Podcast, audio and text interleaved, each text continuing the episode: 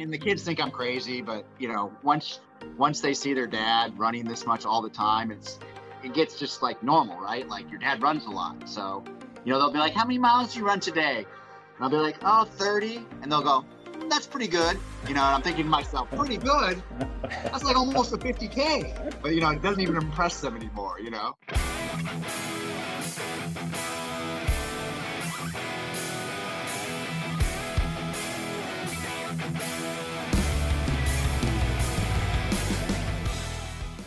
Huge welcome to the Ultra Running Guys family. Jeremy Reynolds, Jeff Winchester of the Ultra Running Guys, and we are crazy excited about our guest tonight. We have uh, Mr. Andy Glaze, firefighter from LA, California. And uh, if you guys have been seeing our stories, you know some of the stuff I'm about to say, but let me just kind of lay it out for you. Um, part of the reason we're having Andy on, so Andy just completed his 47th straight 100 plus mile week. So incredible. he's got, got an incredible streak going there, logging over 8,000 miles in 2020. Uh, but if that's not mind blowing enough, he just wrapped up 10 weeks at 200 plus miles. And in January, like over a thousand miles for the second consecutive month. So a thousand miles in December to finish off 2020 and over a thousand miles. It was actually a thousand sixty-six to be exact and 1011 in January. So uh, just to break that down for you, number one in the world on Strava. Boom. For both those months. Um, and not only that, but like I said, he's a firefighter, dedicated husband, uh, father of three. And there's there's so much about this guy that we're going to talk to him tonight, but we're actually already planning on doing a second episode uh, just to dive into more. So if you don't hear it tonight, don't worry, we're going to get into it. Uh, but with that, Andy, thanks so much for joining us, man. How are you? I'm good. Thank you guys for having me. I'm excited to be here. Awesome. In um, my living room. Uh, that's okay. Zoom. We're in a dining room, so it kind of works the same. Now, you should tell everybody what he actually did in 2020. Yeah. Okay. So, so we went. This is actually a fun exercise for us. And, and Andy, I, am sure that you know these numbers, but we'll we'll find out. Um, because okay. I heard I heard also that you're kind of a data freak, you know, for the Strava stuff. But we combed I through. Like your, yeah we, we combed through your Strava because really what we want to do is just kind of ground our audience. Obviously, a thousand mile month sounds crazy. Eight thousand miles, um, it just sounds out there. And so we kind of want to break it down to, to something that you can kind of digest. So for 2020, we said 8,178 miles, but it wasn't flat for everybody. So we're on the coast. Most of our stuff is completely flat. You logged 615,000 feet of elevation in 2020? I was going to say the funny thing is, is I was aiming for way higher than that, but uh, our local mountains burned down, and so I didn't have as many opportunities to run up them. So, um, but yeah, 615 is still pretty impressive, I suppose. It is, man. And I mean, for context, your low months are probably more than than my year, and that's not a joke. Um, just because we're out here on the coast, not not really too many mountains around. Um, but let's take a look. So the last four weeks, man, you averaged uh, 234 miles a week. And actually, I'm not going to do that. Let's talk about the last seven days because I think that that was probably your biggest volume in a seven day period. Tell me if I'm wrong. But you posted this morning yeah. 276 miles in the last seven days. That's just stupid. yeah, I, I got so lucky because I only had to work two days this week. So I, uh, I had five days to run at home. So it, it helped me a lot. Dude, that's um, you know, and I, I kind of had a, a, a, I'll call it a low month. You logged 100 miles more in the last seven days than I logged in January, just to put it into perspective. Um, yeah, but you guys have snow and stuff, right? I mean, no, I'm, no, I'm we're on the no, east no coast snow? of North Carolina. No, Wilmington, North Carolina, man, no snow. Whatever excuse you're going to give, us, we, probably don't have it. I, am injured, but again, after hearing how many miles you have run, um, that doesn't even count. right, right. um, I was I, trying to give you guys the benefit of the doubt. The, we've got a lot of doubt. So, to be honest, there's there's a lot more numbers, and we could continue to go through it just because it, it's to me it's so interesting. Um, but one of the things that really stuck out in the last four weeks, man, you're logging 44 uh, hours per week. And so if we break that down in terms of time, that's a little over six hours a day. So literally 25% of your available day, you've been logging on Strava. Um, and so, so it's impressive. But if you were to stretch that out for a year, obviously you would say, hey, the whole first quarter you ran, you know, three months out of the year. Now I know based off of some of the posts, maybe that's not you know the goal. Um, but hopefully that just allows people to understand mm-hmm. uh, kind of what you've been up to um, and it's just fascinating and so so really like i said the questions we get a ton we've gotten a ton of questions about this episode and, and they all break down to two things how is he doing it and why is he doing it? So let's start with the why man. Um, a thousand miles in december and january you know 200 what did i say 269 76 miles in the last seven days. Why do it? I mean, the very basic reason would be that I just love to run, um, and I get a lot of pleasure out of it. Uh, beyond just the absolute love of running and what it does for my body and what it does for my mind and everything, it, it um, I also do it because it quiets the mind, and I have like a lot of stress in my life, and so when I go out and run, it allows me to decompress and like sort of shut off the brain a little bit um, like firefighters have a lot of PTSD, and uh, for me, that's how I deal with my PTSD. Um, you know, I see a lot of stressful situations. I see a lot of horrible things happening to good people, and uh, you know, how do you get that out of your brain? And how I get it out of my brain is to run. So um, it it just like resets me, and I also I have a very well, one, I obviously have a very addictive personality, but I have like a like a kind of like a fire inside that's always burning really hot. And so when if I don't run, if I don't if I'm not exercising or doing something, then I feel anxious. I get um, like stir crazy, and so it, it slows that down too. Um, it keeps me sort of at bay. My wife's always like so nervous that I'm going to get injured or something, and she's like, "What are you going to do? You're going to go crazy." and uh, I probably would. I probably would go crazy. So um, half of it's mental, and then the other half is just you know I just absolutely just love to run. So, so can, I'm going to dig a little, if that's okay on that. Um, so you said yeah, that, yeah. that as you as you run, um, because of everything you see as a firefighter, and just trying to work through some issues, maybe like PTSD and stuff like you're talking about. Um, do you find that you are running and processing everything you've seen um, in those situations, or are you using that time to, to almost kind of escape from that um, experience and kind of just moving it out, like shifting it just completely away? I, think it, it quiets the mind. So I'm not really thinking about it. I mean, if it's a really, really stressful call or like something that's really upset me like in the beginning of the run i might uh, dwell on it a little bit but as the the run progresses then it just sort of quiets out and then eventually just kind of goes away.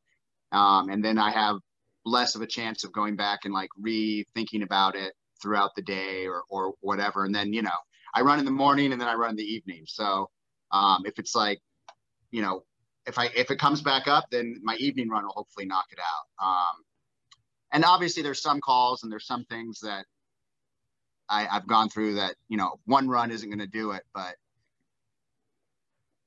you know I run every day, so you know eventually it will uh, it'll it'll go away. So, yeah, but it, it, does help. It, really is helpful for me. And You know, a lot of a lot of firefighters turn to like drugs and alcohol, or right now there's you know a pretty bad ep- epidemic with suicides, which is just absolutely terrible.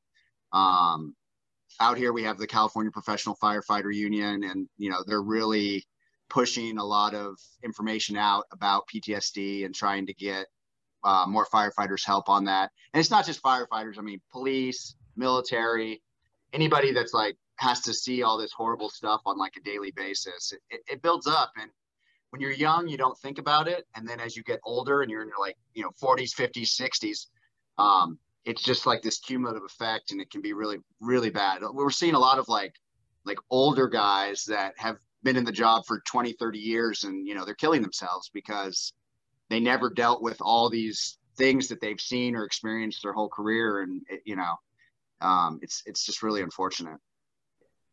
I'm curious how much because you've been doing this right and now you're getting this attention and people are, are watching and saying man that's incredible it has running become any part of your identity? I know you said if you're injured that's one thing but if is it that it's you know if you couldn't run you'd feel like you're missing a part of yourself or is it just having something to fill the gap of kind of the addictive pull? I, I think yeah running is a lot of who i am. I mean i when you spend as many hours running as I have in the last 10 years or so, it's, it would be, it'd be a big, big hole in my soul if I couldn't. Um, I think on Strava, I've logged like 30,000 miles in the last couple years. So that's just a lot of time on my feet, but I, have done a lot of triathlons in my day. Um, I always say to myself, you know, if I can't run, then I'll bike. If I can't bike, I'll swim. Um, I'll find something to do. I mean, I'll find something to stay active. If I if I was in a situation where I couldn't run, I mean, I, I've weightlifted before and got really big and strong and buff and like was really into that. I mean, I'll find something to do.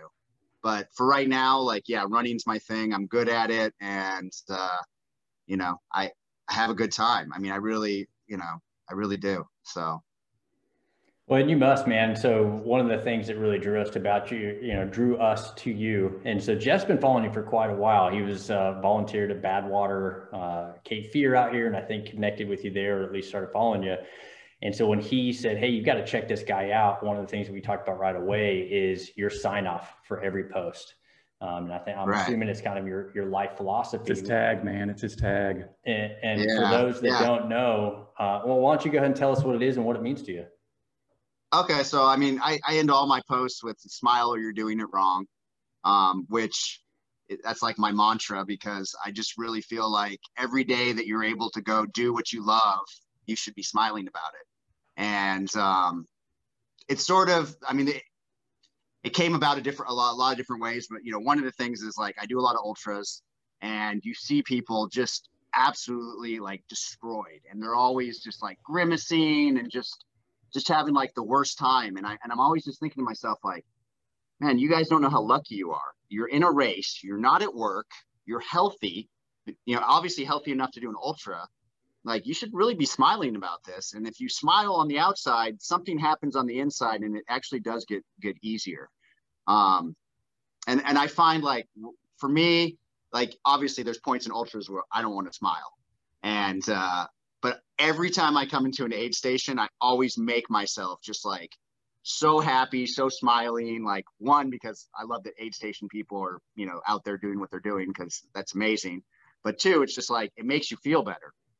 And so, you know, I just try to get that energy out to just remind people like, hey, I know sometimes running sucks, especially the first couple miles when you're warming up, but we're all just so lucky that we're not, you know, a paralyzed person or sick or injured or dead or at work. Um, we're, we're running and we're just super lucky.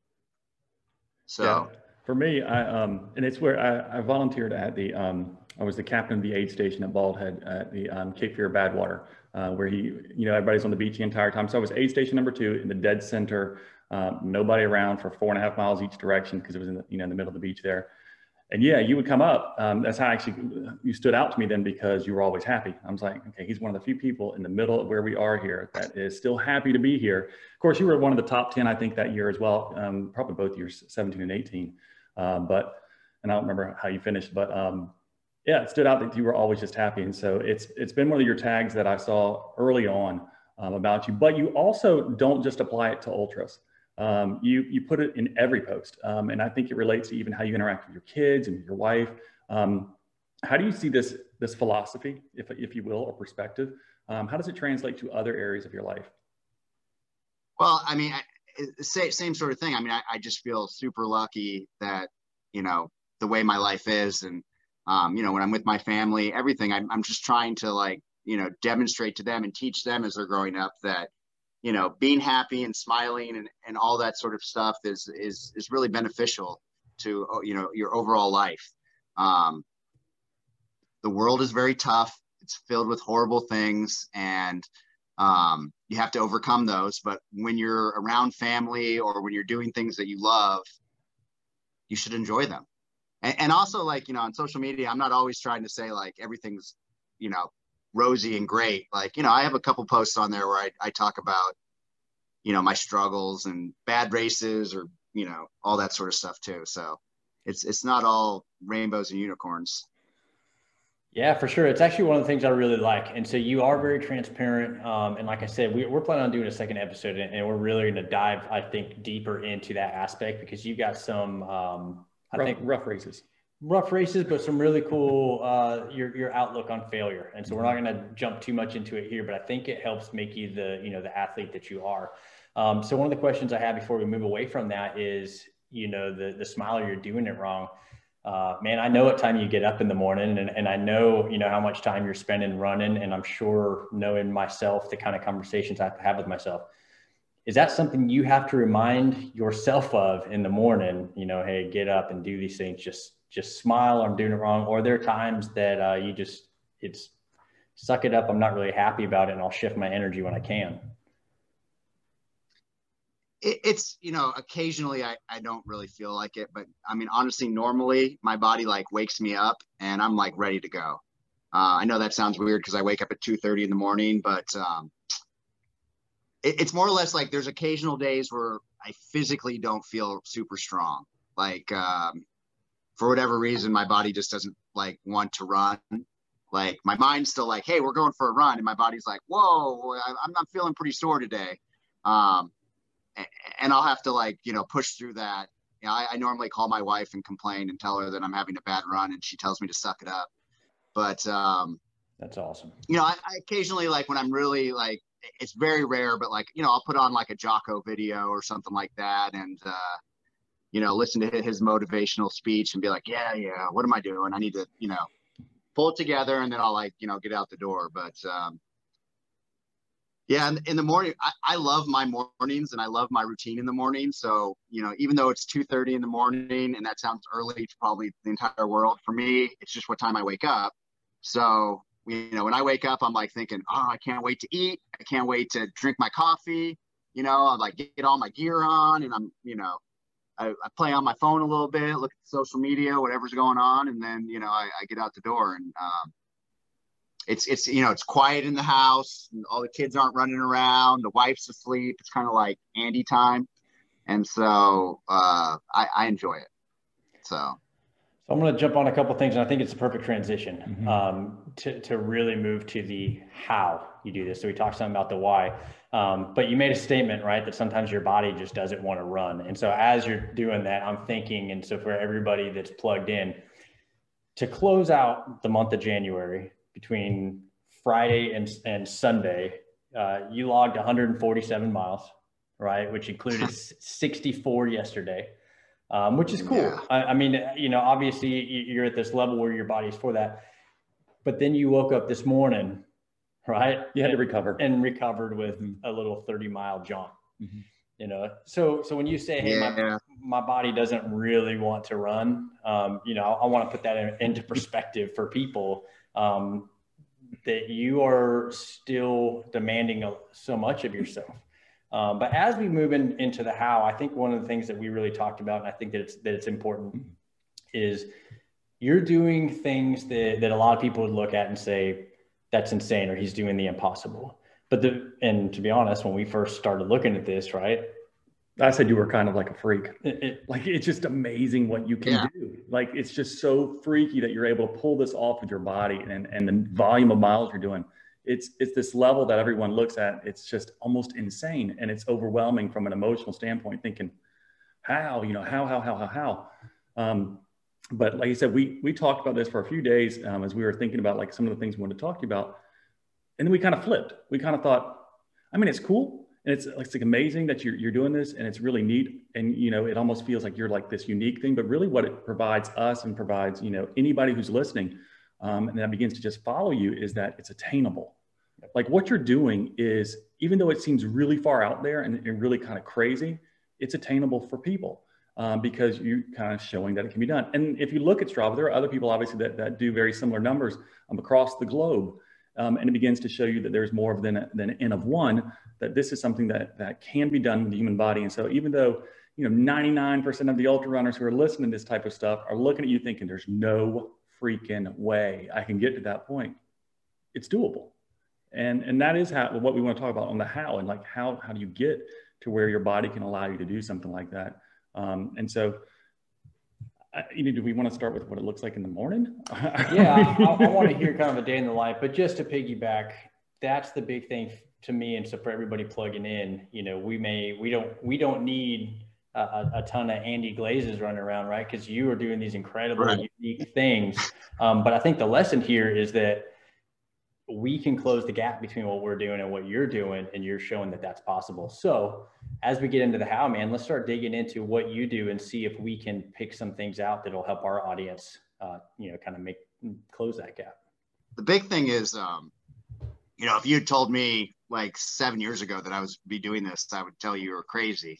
Um, I remember going to like the, my local running store, and there was this older guy there that was like an ultra runner, and he told me that he, he was running a marathon, and what he was going to do was wake up early and run the course in reverse, and get to the start line, and then run the marathon. And I was like, "That's 52 miles." He's like, "Yeah," and I was like, "That's insane."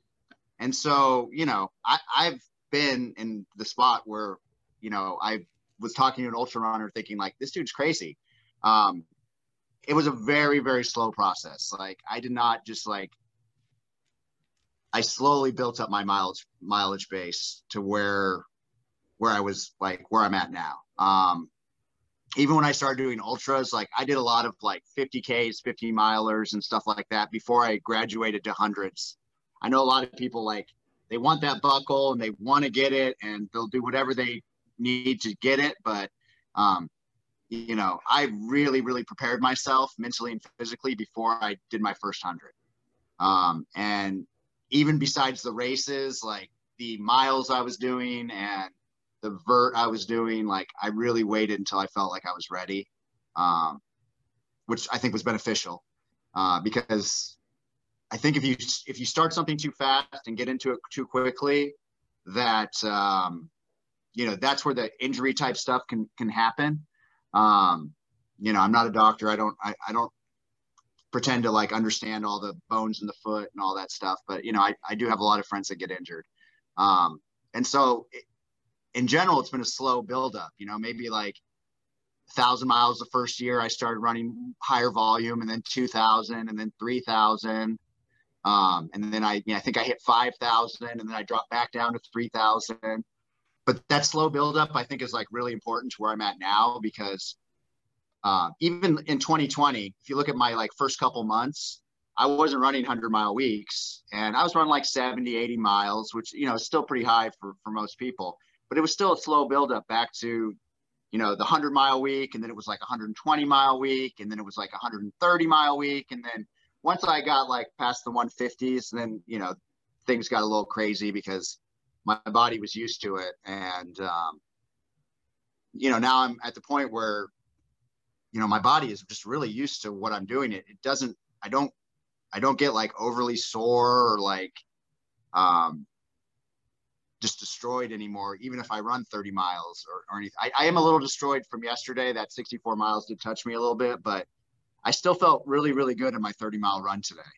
um so my, my friend John, he has this saying, it's called like run and not get tired. And, and, and that's what I try to do. Like I, am at this point where I'm not sprinting. I'm not, I don't, I'm, and it's more like a, just a, like a real casual, just, I'm just, just running like, and I'm just trying to be so efficient that I'm not like destroying myself while I'm doing it. And then that way I can, you know, keep doing it. That makes sense. It um, does. It, it, absolutely. But, so let's, I've heard you talk about efficiency, and I'm kind of jumping ahead a little bit, um, but I've heard you use the word efficient. Like, hey, I, I, I, run as efficiently as possible. Can you expand on that a little bit? So when you're out just for a daily run, um, it, it sounds like you know you're not too worried about pace. You're not too worried about some of the things. And you tell me if I'm wrong. Um, but how do you work to be efficient? And then what are you thinking about in terms of pace? Do you pick it up if you feel good? Are you looking for a certain effort level? Like, what does your run look like uh, just day to day? Yeah, I think it's mostly just like just perceived exertion. Like, um, I just run and then, you know, occasionally I'll look at my watch and I'll be like, oh, 11 minute mile. Oh, nine minute mile. Like, I don't, I don't really, I run it whatever my body wants to run at at that, that moment. It's, it's really what my body wants. And sometimes like, you know, I'll run and I'll be like, man, I feel like I'm like flying and I'll look down and I'm doing like a 12 minute mile. And I'm like, is my watch broken or am I just really, you know, really tired right now? I, I don't know.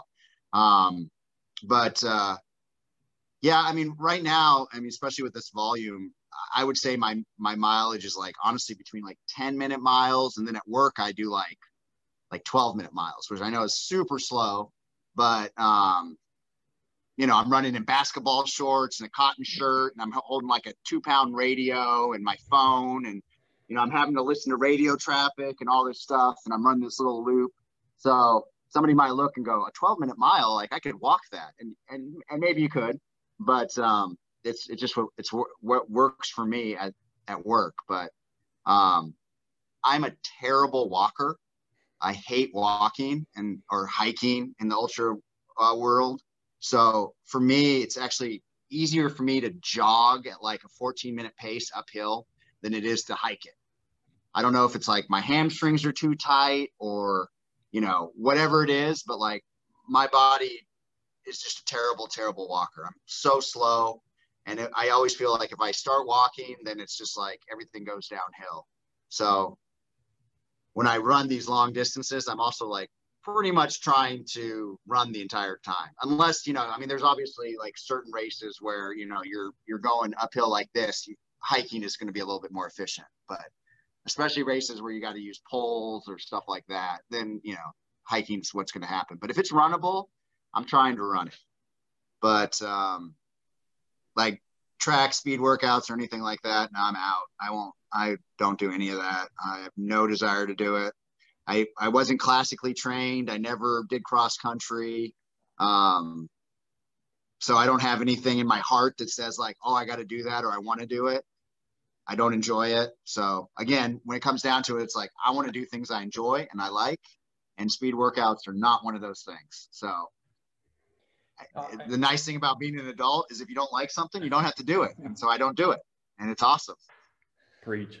Yeah, heck yeah, man. It is awesome. Uh, and I think it's good for people to hear because, again, you know, the questions come through. Um, in fact, so one of the guys, uh, Brian Zikafus, who's just an amazing runner, ran in, uh, I mean, one of the top, I think, 100K times for 2020, you know, but that was his first thing was like before the Hoka One Challenge. Before, yeah. Well, that was in January. Right? oh, so, um, but either way, incredible runner. But, you know, right away, he just said, how's this guy doing? I want to know about his recovery. I want to know about his nutrition. But obviously, his training is a little bit different, right? I mean, he is looking right. at, at, speed work and it's very regimented. Um, so I think it's just good for people to get calibrated on the fact that you're going out, you're having a great time, you're keeping your heart rate low, you're keeping it pretty easy, and you're just kind of a low stress and enjoyment. Um, and obviously, we'll we'll talk in a minute kind of about recovery, which uh, you know, sounds like it's running around the fire station for 20 miles. but, but, but, he, but, but, he is introducing variability yes. by doing the mountain training and everything. It, it's, it's a replacement of, of speed work. So, so going back to um, running efficiency, like you said, that you, you feel you're a very efficient runner. What do you think um, some things people can do to improve their running efficiency? Is it things like cadence? Is it um, just body positioning? What is it that makes an efficient runner, in your opinion? De- I mean, definitely body position is a big thing. Um, you know, making sure you're in that that proper like where your hips are and your chest is out and you know so you can get proper air into your lungs. Um being on the you know again i'm not a running coach and i you know this may be bad advice but you know i'm on the balls of my feet most of the time. I, I think it's important not to heel strike. And for me it's like heart rate thing too like i'm not trying to get my heart rate really high so i look at like um you know, my maximum heart rate. And then like I'm, I try to keep somewhere between like 60 and 80% so that I'm in that like fat burning zone. Yeah. I, keeping that heart rate where you should be, you should be able to talk. And I, I, I do talk on the phone quite a bit when I run. So that keeps my heart rate where it needs to be because, you know, if I, if I can't talk, then I'm like, oh, I'm going too hard. Um, and so, yeah, heart rate and then, yeah, proper, you know, proper running technique. But again, I, I, you know I've read some books and they kind of broke down how how you should be. I don't know. I think over running thousands of thousands of miles, like my gait and the way I run is very specific to my body. Um, if you know me and you've run with me, most people can say they can always tell that it's me just based on how I look when I'm running. I have like a very specific like you know technique or something. So everyone's always like, "Oh yeah, I saw you," because they could tell the way I looked as I was running. So I don't know if that's good or if that's bad, but I mean, it, it works for me. I'll be honest, there's like so many things I want to grab onto. So here's, here's what we're going to do because I want to make sure that we get the information out, uh, you know, and answer some of the questions that were asked. So I'm going to kind of go through a list, but let's start, man, from the moment you wake up, kind of walk us through a day in the life. I know you mentioned a little bit, you know, you get up, have some coffee, do some different things, um, but just walk us through. Okay, the alarm clock goes off right now. It's 2:30. I think prior to December it was 3:30. So you've been working that back, but uh, 2.30 alarm goes off what's next what does your day look like so I, I, I go out i take a picture of my watch because i'm like holding myself accountable I do, i'm doing the whole uh, jocko thing with the you know taking a picture of my watch to hold myself accountable i get my espresso ready i'm a big espresso drinker and uh, right now i'm like I'm, I'm big on I, I get a granola bar and I coat it in like a thick layer of peanut butter and I eat that. Um, I drink like uh, I'll drink a sparkling water, like a can of sparkling water with my espresso. And uh, lately, because my mileage has been going up, then now I'm eating even more. So I'm maybe having two granola bars or a granola bar and like a fig bar or something like that. But just to try to get maybe five or 600 calories in my stomach before I start running get dressed and you know i play on my phone a little bit and can try to like wake up go to the bathroom and then i'm out the door pretty much is uh, you know the, uh, the, the the morning and then uh, and, th- and then again this is like i do this at work too but um, obviously work's a sort of different thing because at any point i could get a 911 call and have to go run it. So at home i just you know i go out the door and i run. Um, sometime you know it'll be sometime in 3 3.30 sometime around there i'll, I'll start running. So i, I give myself a, a good um, good hour to wake up you're, you're not doing any kind of stretching rolling meditation any any no. kind of the the typical you may hear people talk about morning routine type stuff yeah no i've never i never stretched my entire life um and I mean, I'll, I'll, do like some dynamic stretching, you know, like sort of just kind of like moving my legs around or walking before I jog. But I'm really, really inflexible, like steel pole inflexible. And I have been that way my entire life. I remember, you know, my football coach sitting on my back going, Glaze, you will touch your toes. Like, no, sir, I don't think I will. And uh, I still have never touched my toes. So, um, whenever I stretch, because, you know, you read the books, you get the coaches to tell you this stuff. I always end up injuring myself. I always get a pulled muscle or or something, and so eventually I just said I'm not stretching anymore because it, you know, I I don't see the benefit. Um, I know it works for a lot of people. Again, Mike, I'll I'll say it every time. Uh, don't listen to me. I I don't. You know, my advice is what works for me, but I don't stretch. So I go out cold. My first mile or so is going to be pretty slow because you know that's my warm up that's my dynamic stretching um, and then kind of like with negative splits like i just sort of slowly warm up and it seems like with these higher volume days and everything it might take me five miles to warm up plus it's like i'm running in the dark. It's cold out. So it takes me even longer to warm up because i'm just like out there just sort of you know it, it, it's hard for me to like get real motivated until like the sun kind of like starts shining or the warmth starts coming. It works because right now my wife's in nursing school, so she wakes up and has to do her little online nursing school stuff, and then all my kids are on Zoom class, so you know they're in class, and by the time I finish, uh, like around eleven or twelve, I eat, and then my kids are in you know they, they finish class around like one something so i'll take like a quick nap kind of just like refresh wake up and uh, you know go on throughout the day you know. I pretty much just eat. If i'm awake and i'm not running i'm eating so once i wake up from my nap i just eat eat eat eat eat and then when it's like nighttime and the kids are you know winding down and doing tablet time or whatever they're doing playing xbox and I'll go out and you know run a little bit more, and then wake up and do it again. So that's interesting. You um you touched on your family and everything there, and um, that's one of the more popular questions we get. And I, will be honest, my my wife was her first question was, "Is he married? Does he have kids? you know, like all that kind of stuff." So How, how do you navigate some of the, the family balance and some of the things that, that obviously would come into this? Um, you undoubtedly have a very supportive family. Um, does it, is that an issue of having to balance this sometimes for you? Um, I mean maybe in the beginning, but um, I've been doing it for so long, not so much anymore. Uh, I, I, think it's one of the reasons I wake up so early is I get the bulk of my mileage when they're everyone's still sleeping.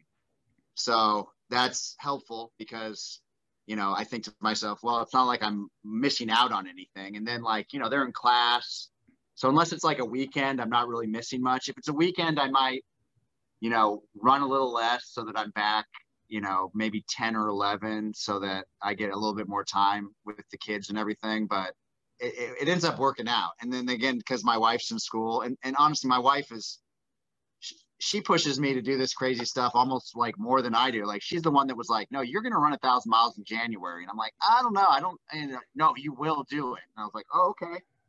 So, um, you know, it, it's nice to have that aspect. She, when we met, I was just starting to do 100 milers. So she's sort of seen the whole craziness and has always been really supportive and um, helpful.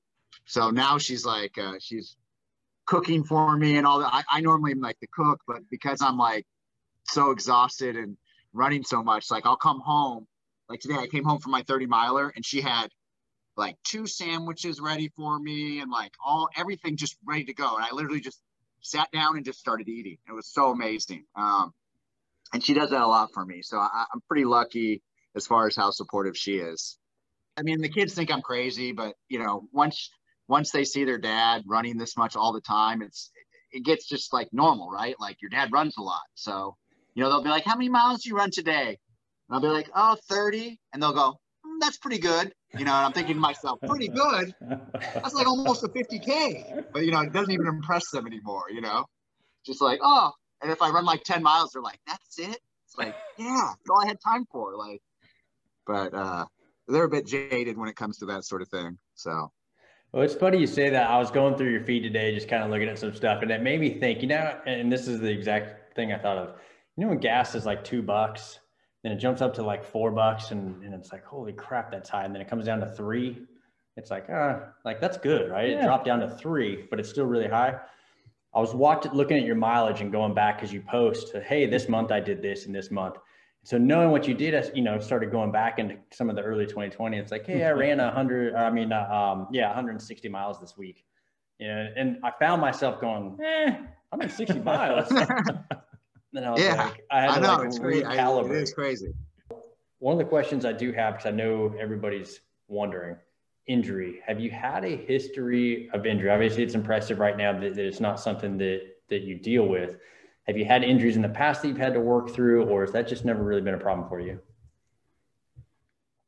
Not really. Um, I mean, w- when I first maybe started getting into ultras, I think I had some like uh, like plantar fasciitis or whatever you say. It's issues. Um, I remember the doctor telling me to like not run so much, and so I just got, ended got up, a different doctor.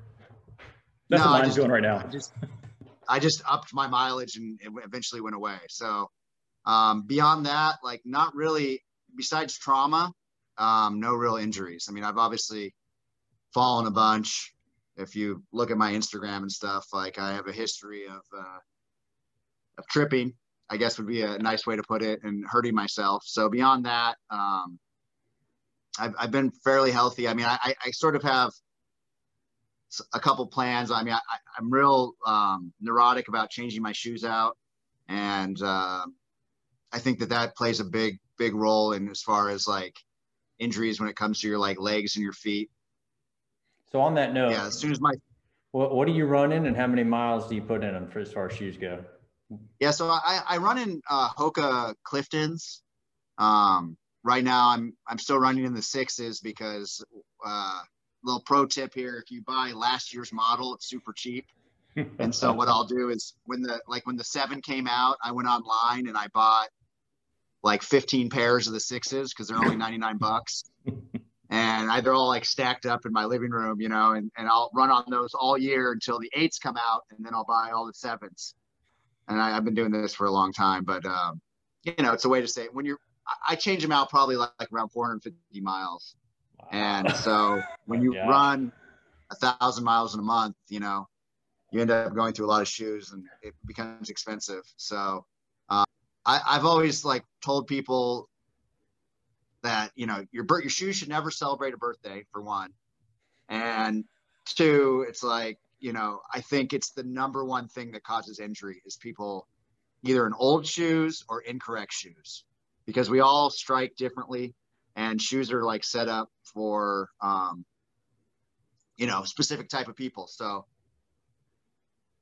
like the biggest advice to avoid injury for me is to to be in proper shoes and make sure they're not too old. Um, go to a good running store with a video camera where they you know videotape you running and you know do the whole thing. Try on 10 pairs and figure out what pair works the best for you. But uh, you know for me the hoka clifton works and i've been running them for years and so i just you know i keep going i, I haven't really tried i mean i started in i think i started in asics back in the day and then i switched to brooks but once i found hoka i haven't ever turned back so, and I'm not sponsored or an ambassador, and I don't want to be. So I'm just just telling you guys what I like. Well, you just gave us permission to at least convince our wives to let us get more shoes. But yeah, I need like, 16 pairs. Good God. For a while, I was obsessed with the Clifton 3. And I think at one point I bought like 26 pairs. I found like some retail place that was selling them for like 60 bucks. And I bought 26 pairs of them and I went through them all. So I didn't like the fours and I didn't like the fives, and I'm still running in the threes like two years later because I had all these shoes. I got problems, you know, when it comes to. you got a lot of shoes. You got a lot of shoes. I got a lot. I'm like a gear junkie. I have every everything you could possibly imagine. I try it out, and if I like it, I use it, and if I don't, yeah, I give it away or it sits in a bin. So, I like all the running gear. You know, I, I have the best watch. I have you know everything is, you know, if you're going to run as much as I do, you're going to spend some money on it. So. All right, man. So let's touch on that. We know the shoes. I've heard you say, uh, I think I might run with the same because I've got the Nathan, uh, the VaporKrar pack. I think that's what you said you right. were running with. Mm-hmm. What are what are a couple other, or you know, if if they said, hey, man, you're going to go to an island, you're going to go run the desert or whatever, and you could take, you know, three key pieces of of gear with you. What is your go to must have? Uh, so I mean, you got to have healthy feet. I think. Um, yeah, I run in Feetures socks, which are like F E E T Feetures, mm-hmm. and I do the like Mur- Merino wool tens or something like that. I, I love them. Um, they're expensive. They're like 16 bucks a pair, which is upsettingly expensive, but um, I don't get blisters. I don't have foot problems. You can, you know, run through water and they dry quickly. Uh, they keep your feet warm they keep your feet, you know, not warm if it's hot. It's I, I love them. So healthy feet would be, you know, the Cliftons and the and the socks. Um, I love my AfterShokz, which are like my uh, bone conducting uh, headset. It's you know you can still use your ears and it like they kind of sit right here. Uh, absolutely love them. And then probably my like Garmin watch I use the Fenix. Right now I have the 6X Pro Solar, which I love. I've had every Fenix that they've made. I, have I've been running Garmin for probably 10 or 15 years. As soon as they first started coming out with GPS, where you'd upload it to like an Excel file or something. I mean, I've had it. So, um, but you know, just on a side note, you know, I, I haven't done a lot of ultra since the 6X came out, but I just did that 100K yesterday and it took me like 10 and a half hours and my watch battery only went down like 26% so i, I was pretty happy with that because my old the 5x i used to have to like charge it after 50 miles while i was running but i think i'll be able to you know run 100 mile races without charging my watch which is cool it charges while i'm running in the sun which is that's pretty remarkable but mm-hmm. uh yeah I, I love it so but again no sponsorships, no ambassadorships. Don't want them. I just, you know, whatever works for me is what I use. So I have no brand loyalty at all. If something else comes along and it's better, then I'll switch to it immediately. So Is that why you choose not to have sponsorships because you don't want to, to feel locked into something like that? Or is there? Yeah, no. I mean, I, I, I was like raised on sort of like punk rock music and you know F corporations and stuff like that. So I don't want to feel like a corporate whore. And uh, I, I, you know, I have a lot of friends, and you know, God bless them, but uh, you know, I don't want to sit there and like hold a goo and be like, this is great on my Instagram. I just, I, I can't, I can't emotionally commit to that. Um, I have a really good job that, you know, compensates me really, really well. And I don't, I don't need free stuff. So, I mean, I'm lucky in that sense, but, uh, yeah, I just, I want to use what works for me and what makes me happy. And I don't want to feel like I have to do something that you know, because I'm sponsored or an ambassador or whatever, you know, I just, I don't want to have to apply and, you know, prove myself. I mean, I, I got friends that are like some of the most talented ultra runners in the world. And because they only have like 3000 followers on Instagram, they, you know, they can't get sponsored. Whereas some, somebody with like 20,000 followers that runs like three miles a week, you know, get sponsored. And it, to me, it's, it's just a joke it's just a total joke. So. Well, the good news is, I think if you're buying as many Hokas as you're buying, they don't want to give them to you free. Exactly. I know. Like, they're like win-win. Yeah. Exactly. Right. You're perfect for us. I'm, I'm their like their their core like what they want. They want a guy like me that just runs a ton, and you know just keeps buying their stuff. I respect so. that a lot, though. I really respect that a lot, and I appreciate you saying that. To be honest with you, so thank you for that. Yeah. Well, can, can I just say one thing real quick? Anything. So, um, I get a lot of questions about recovery, and so I took some notes, and I'm, I'm just gonna like read them out, like pretty basic, Perfect. like awesome. So, for my recovery, um, obviously I talked about my shoes. I drink a lot of water, um, a lot of water, like you know, probably a gallon a day at least. Um, I'm a thirsty person, and so I don't have an issue with like consuming large amounts of water, and I think that that really helps with flushing the lactic acid out of my system and just flushing the toxins out and getting that inflammation down. Um, two, I don't I don't drink alcohol or do drugs. I mean, occasionally I'll have a drink, but I think in like 2020, I drank twice, and it was like my birthday and you know some fancy dinner, and that's it. So no alcohol, no drugs, um, naps. I'm, I'm big on naps. I, I I am a vegan, and I, I've eaten plant-based food for over 15 years. I've only been a vegan for a year, but I think that um, you know, eating healthy is important to recovery. Uh, there's a lot of um, inflammatory properties in certain foods, like including dairy and meat and and refined sugars. So avoiding things like that um, will helps me recover because I don't get so inflamed um, from my food. And then, like for me, also like I, am a big fan of uh, active recovery. So after I do uh, like a hard workout, like say I ran 30 miles in the morning, maybe in the evening when I run, I'm looking at that as more of like an active recovery so that I don't lock up and then the next day I'm sore. I like uh, I usually exercise. It'll be a, a lower um, effort, but it'll like keep my body moving and and keep the blood flowing into all my muscles. And so when I wake up the next day, I, I'm feeling fresher than I probably would if I were to just taken the whole day off. So I know again, I get a lot of questions about that, and I, I wish there was some like better answer to like how does he recover. I probably don't recover um, on the traditional sense, but again, uh, I run slow, I don't do speed workouts, and then all those other things I just said um, help with the recovery. So, so I've heard you mention naps a couple times. How critical do you think those naps are? Like how long is how long is your nap? I mean, I would I would love to talk myself into taking a nap each day. I don't know that I could, but um, oh, I could take one. I just get yelled at. But do you think that it would? Yeah. Impact, do you think it would impact you that negatively based off of what you're doing right now? Do you think that would be a game changer if you didn't get naps? No, I mean it would just make the second run a little bit more challenging. I mean, I, obviously, you don't. I don't always get naps at work.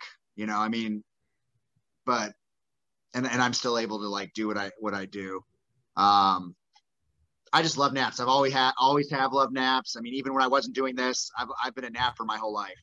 Uh, the key is to find a wife that also likes to nap because that's, that's the game changer. Um, because then she will nap with you and then you don't get in trouble. Yeah, mine, so, likes to, uh, mine likes to nap with me too, but that's just the problem. She can't always nap when I want to nap. Right, right. Well, but you know, my naps can be you know 15 minutes or they can be like an hour. I mean, it just it, it just depends on time frames and all that sort of stuff. I mean, depends what I have going on in the day. Um, but yeah, I, I, I like them. I think it's good, especially because I'm only getting like four to four and a half hours of sleep a night. A little nap can like really refresh me. Uh, I wake up feeling like really, really good and like ready to like take on the rest of the day. So, so then total sleep in 24 hours, you're looking between five and five and a half hours a day. If you count your night nap, nighttime and then your nap. Yeah, yeah. Mm-hmm. So somewhere around there. Uh huh. So last night, because I ran that 100k yesterday, um, I came home and I was like, I was pretty wrecked. I'm not gonna lie, you know.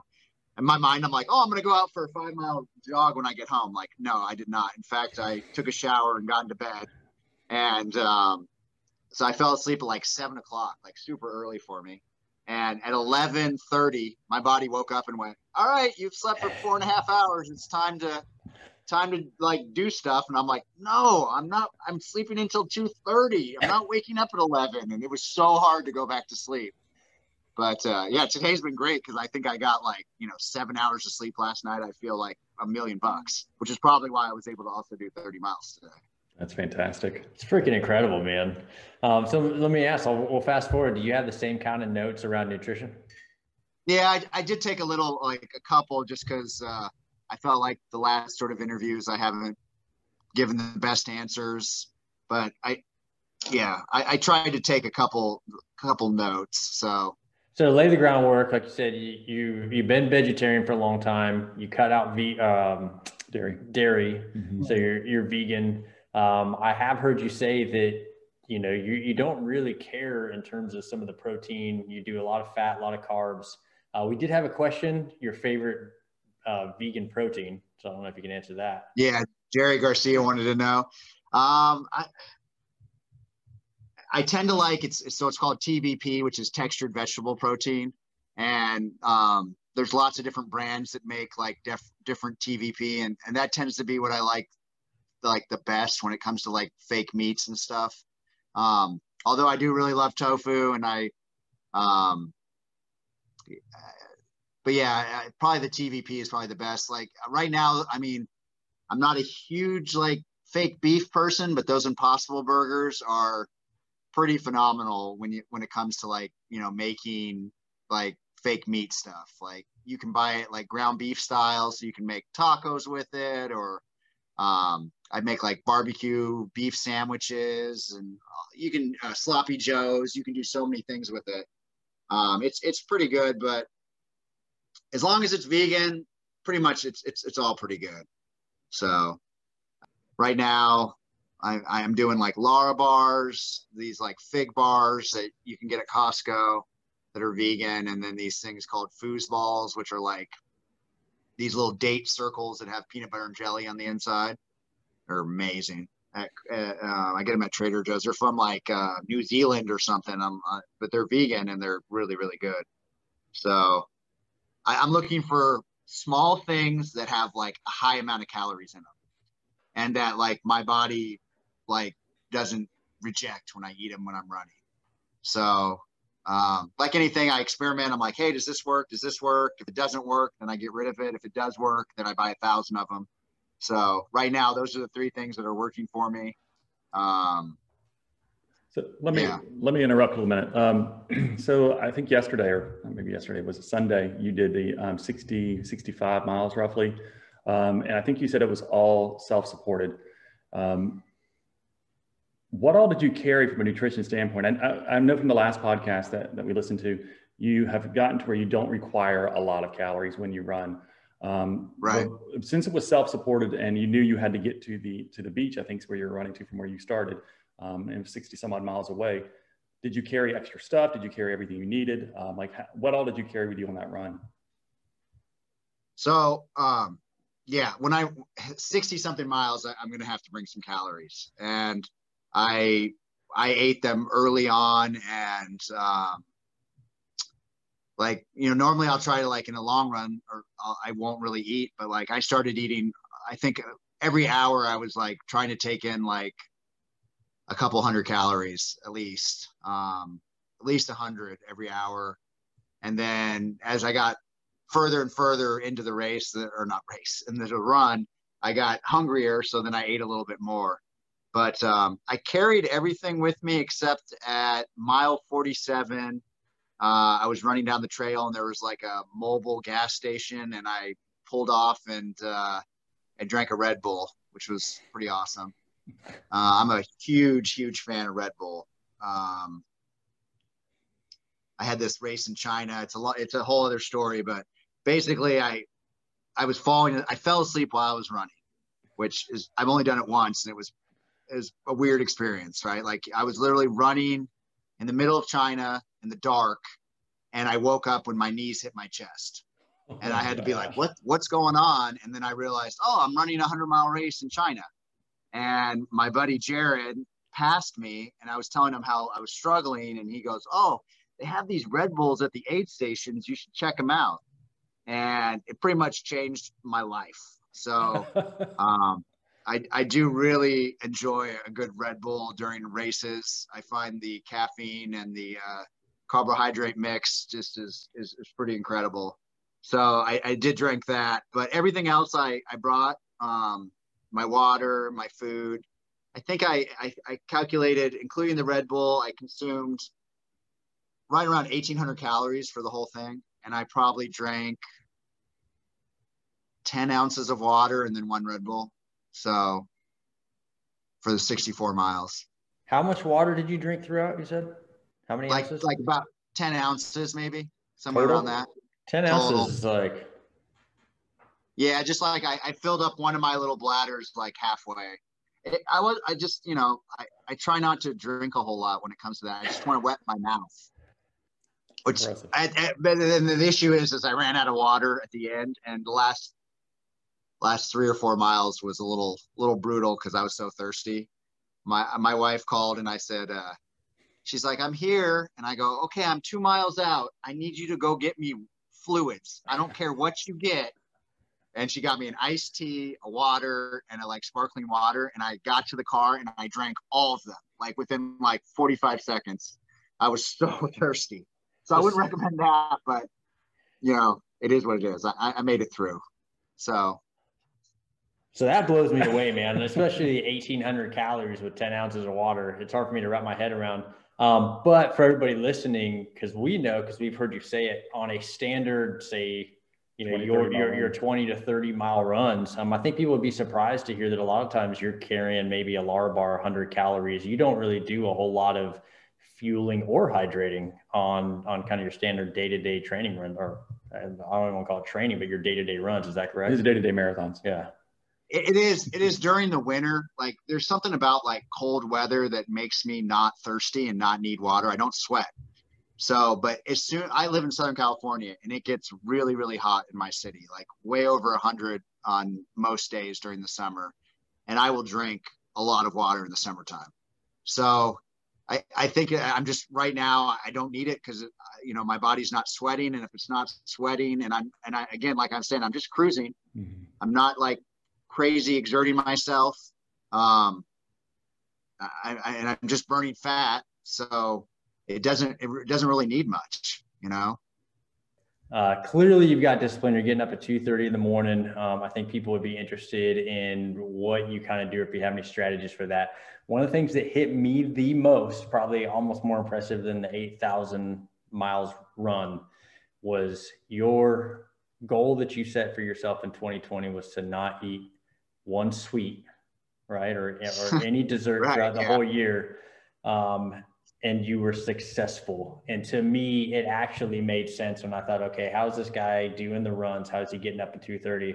When I could wrap my head around the fact that you could go a year without a put, you know, putting one sweet in your mouth, I thought, okay, he's got a he's got discipline down. Like this is a lifestyle for him for anybody listening that says, Hey, you know, I want to take the next step or I want to get better at what I'm doing. Um, are there any strategies, advice, something like that you would do just to say, hey, this is how I dialed in my discipline over time, or, or th- this is the trick that I use?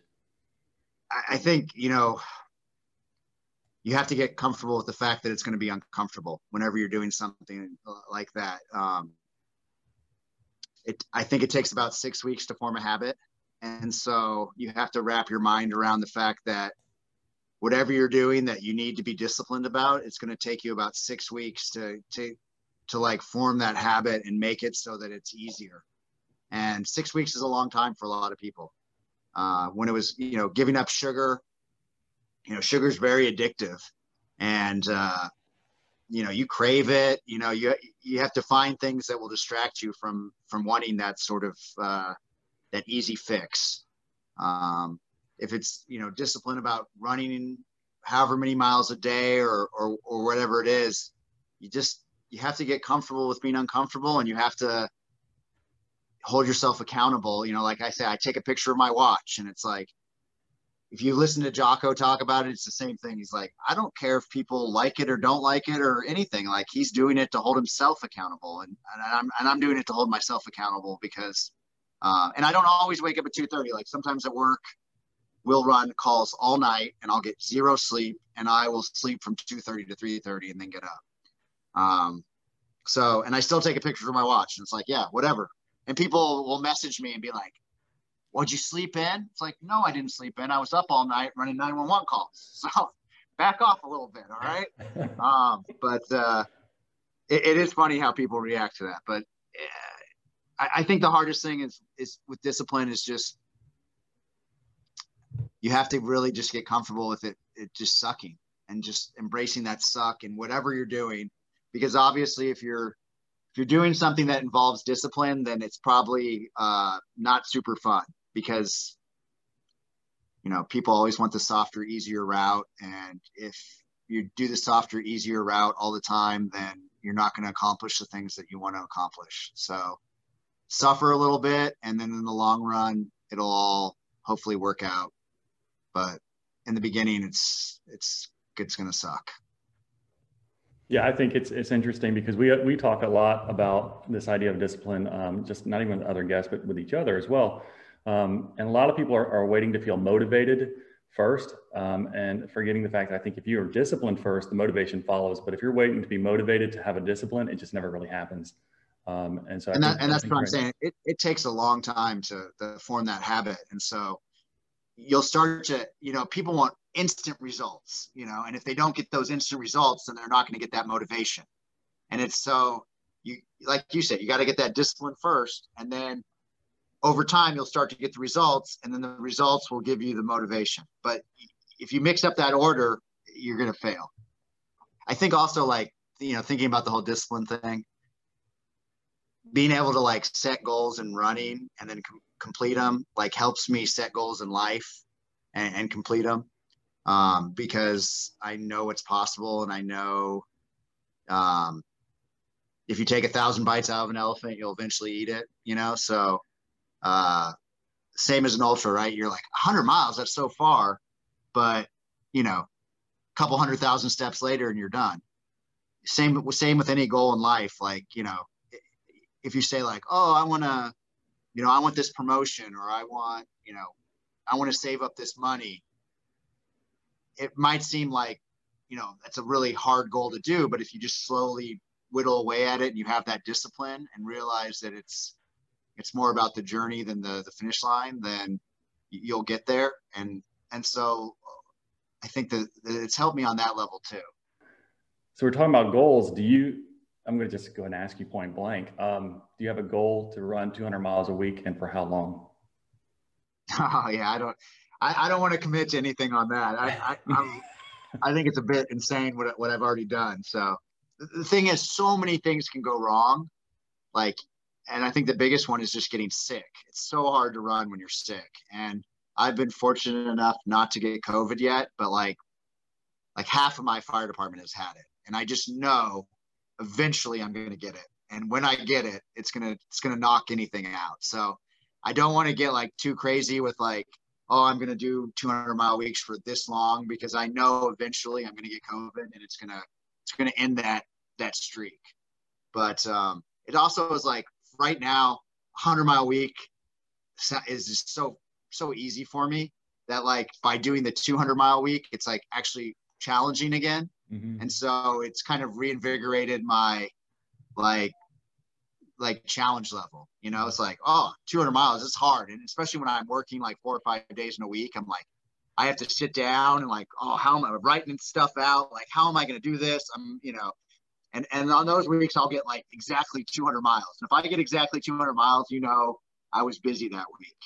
Um, whereas like obviously this week I got 276, I had five days off, so you know I had a lot of unchecked time to to do what I wanted. But um, yeah, I don't really want to commit to the, uh, the how how long I'm going to do it because I just don't know. But you know, I'm, I'm I'm nothing special when it comes to like when you see people that are like really really fast or do all these crazy things. I'm just kind of like I'm just a like a, a normal guy with a running problem. I love that. Not a bad problem. Yeah, well, it's better than a drinking problem or something like that. I agree, that, man. right? That, that's I look at the same exact way. I freaking love it, man. Um, I really have enjoyed spending the time with you. Uh, you know, just listening to your perspective on things. One of the things that we talk about a lot, and if you see us post, um, and one of the messages we want to get out is that people could do more than they think they can do. We can all do more than we think that we can do. And so you've been setting that example, man. And so for us, you know, for everybody listening, I think the message, like we always say, is is just show up continue to do what you can do and hopefully from you know listening to andy uh, talk with us tonight that hopefully that's expanded some of the mind mm-hmm. and you've got some ideas on like hey I, I can do these things and i can do more than i'm doing now um, and on that note man i'm super excited next time we sit down with you to talk about one of the other philosophies that we've heard you say is uh, i'm a failure and i love that about myself and you've got some races and you got some experiences and I think it really flows into the mindset. And so we're really excited to sit down and talk about that. I think that's going to be an incredible discussion. With that, uh, just thank you so much for spending the time with us, and um, we'll be talking soon. Thanks, man. All right, thank you guys so much. Yep, thank you. All right, and oh. cut. You have one last shot to do this. Um, or else Andy's going to just drop off. Yeah, yeah I, I, can do it. So uh, welcome right. to. right. if I look at you guys like this, then it looks like I'm not looking at you, right? Yeah, so, but I love talking about running. Well, that's just it. We all do, and that's the problem. That's why it makes my wife insane. She goes, "Oh, you just found another vehicle to kind of talk about running all the time." I was like, "Kind of." Should we tell them how bad we are at this? Nah, we'll figure it out. Yeah. Oh. See, I'm like, I'm ready to go. I already got, I got my shorts on. as soon as this is done, I'm, I'm going running it. So. Oh my God. So that brings me to my next point. So we record everything, which is awesome. And then that, I'm new to this too. You know, it's like all of a sudden everyone wants to talk to me, and you know, well, never before. Things, so man. I'm just, I'm just kind of rolling with it. You know. Like you said, nobody cares. Who cares? Let's just do this thing. Your wife's gonna be so proud. Mine often is. now my face is bright red, and uh, that's gonna awesome. start the podcast. If you have anything wrong with you, go my, run. My answer is always go run. Always go run. oh, you sprained your ankle? Yeah, you should probably run on that. It'll make it stronger. Oh, you uh, you know, you can't see out of your eye? Yeah, go run. I mean, I, I literally, that's my answer for everything.